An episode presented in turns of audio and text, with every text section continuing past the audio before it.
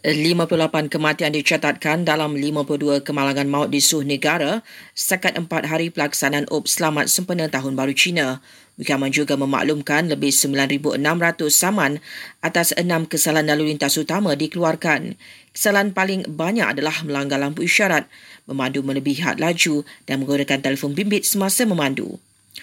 Seorang lagi wanita yang terlibat dalam kemalangan di Keluang Johor semalam meninggal dunia yang menjadikan korban khas yang membabitkan dua kenderaan itu meningkat kepada enam orang.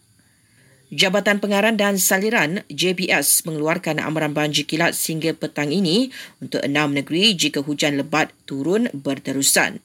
Negeri berkenaan adalah Johor, Melaka, Pahang, Selangor, Negeri Sembilan dan Sarawak. Notis itu antaranya berdasarkan ramalan hujan Met Malaysia dan model ramalan banjir GPS. Sementara itu, Met Malaysia meramalkan Pahang, Terengganu, Johor, Sarawak dan Sabah mengalami hujan berterusan sehingga lusa.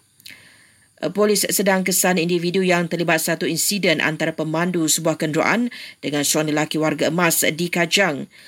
Ia susulan video viral memaparkan warga emas itu mengancam pemandu sebuah kereta dengan batu bata namun puncanya belum diketahui. Dan 10 maut manakala 10 yang lain cedera selepas seorang lelaki melepaskan tembakan semasa perayaan Tahun Baru Cina di Los Angeles, Amerika Syarikat.